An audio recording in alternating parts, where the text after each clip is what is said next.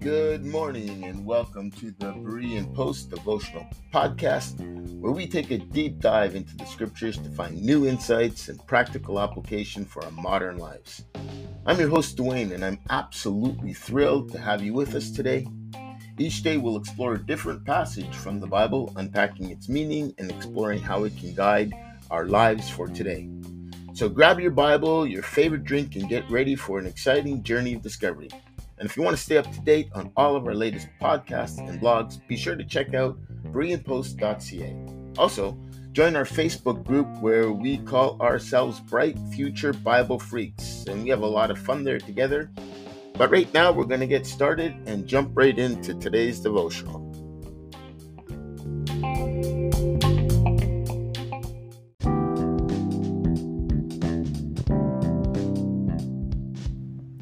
Good morning and welcome to another episode of the Berean Post podcast. If you've been following us, we've been going through the book of Colossians and we are now in Colossians chapter 1, verses uh, 24 to 29, and this is part B.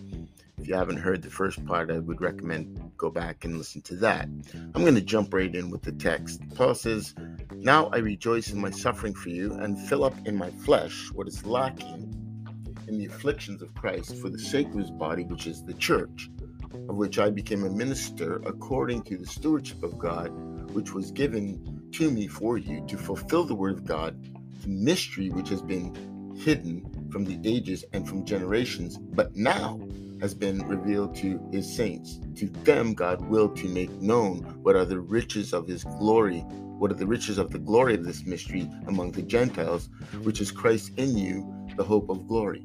Him we preach, warning every man and teaching every man in all wisdom, that we may present every man perfect in Christ Jesus. To this end I also labor, striving according to his working, which works mightily in me. At the beginning of this passage, Paul clarifies that God chose him to serve to serve as a minister for the Colossians to fulfill God's word. Paul explains that he has been given a ministry hidden from previous generations. This is a revelation that is both fascinating and significant. Paul's essentially saying that God had previously that God had a previously unknown mystery, but now it's being revealed. Paul employs the term mystery in his writings, yet it may be not exactly clear to the reader or to the listener what he means by that. The Greek term used in this text is mysterion, which serves as the origin of English words such as mystery and mysterious. This term has also taken on various meanings throughout history, including, including mystical and spiritual connotations. Nevertheless, the inquiry here is precisely what did Paul intend by utilizing this term. Interestingly, Paul uses this term mystery, I believe, 13 times in the New Testament. However, we can't assume that he always means the same thing every time he uses it.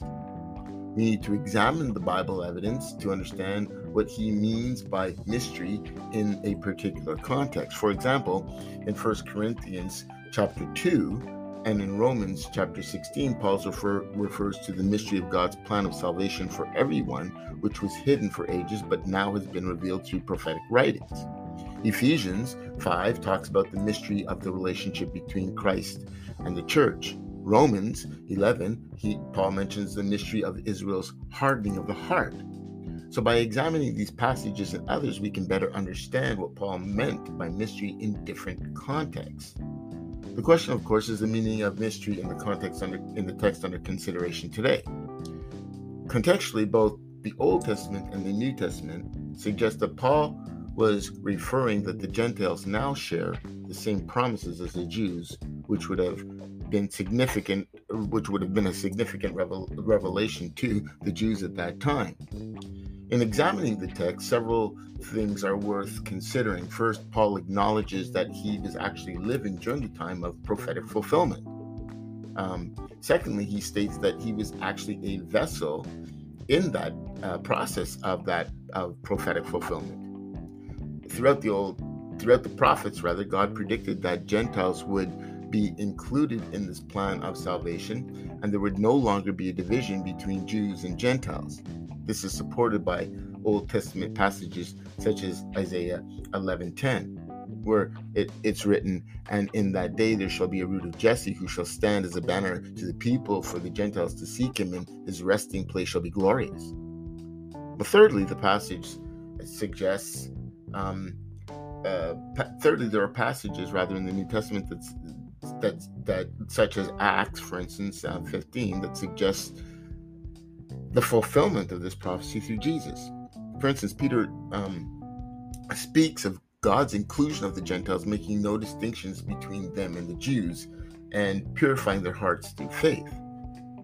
While Paul uses the word mystery to refer to various concepts in different contexts, in our text this morning, he refers to the unity of the Jew and the Gentile in Christ as a single mystery.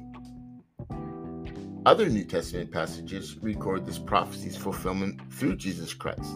So let's talk about the one in Acts.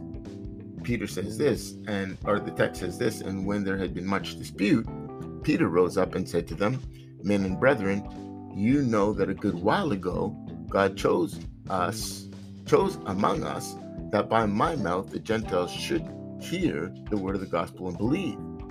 So God, who knows the heart, and acknowledged them by giving them the Holy Spirit, just as He did to us, and made no distinction between us and them, purifying their hearts by faith. Now, the Colossian church was unique in that it was composed of both Jews and Gentiles. Despite the hostility between these two groups during the first century, as evidenced by passages in the gospel, Paul is urging for unity.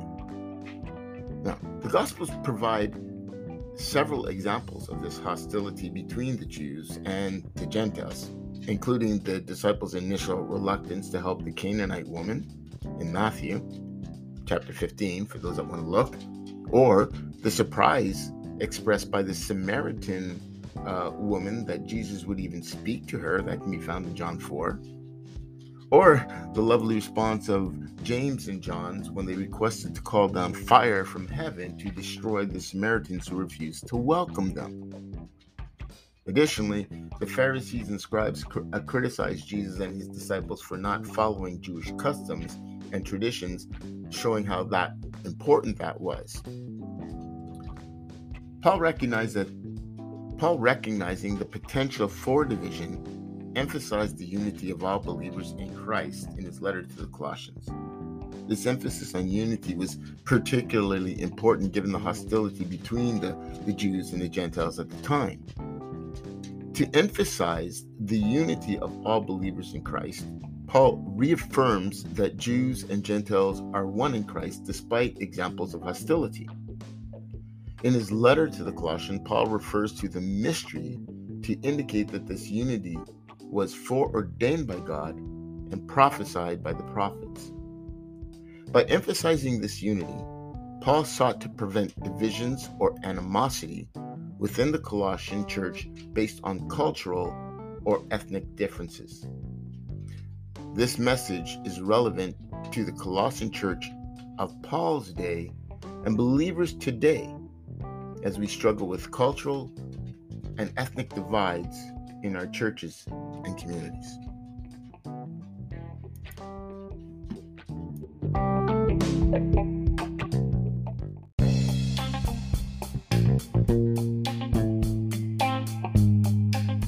Thank you for tuning in to this edition of the Berean Post podcast.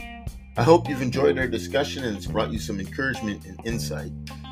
Hey, if you want to stay up to date with all of our latest blogs, posts, and podcast episodes, be sure to visit bereanpost.ca and subscribe. Don't forget to share our website with your friends who might need some inspiration or motivation. You can also join our community of Bright Future Bible Freaks on Facebook. Until next time, may peace and blessings abound in your home.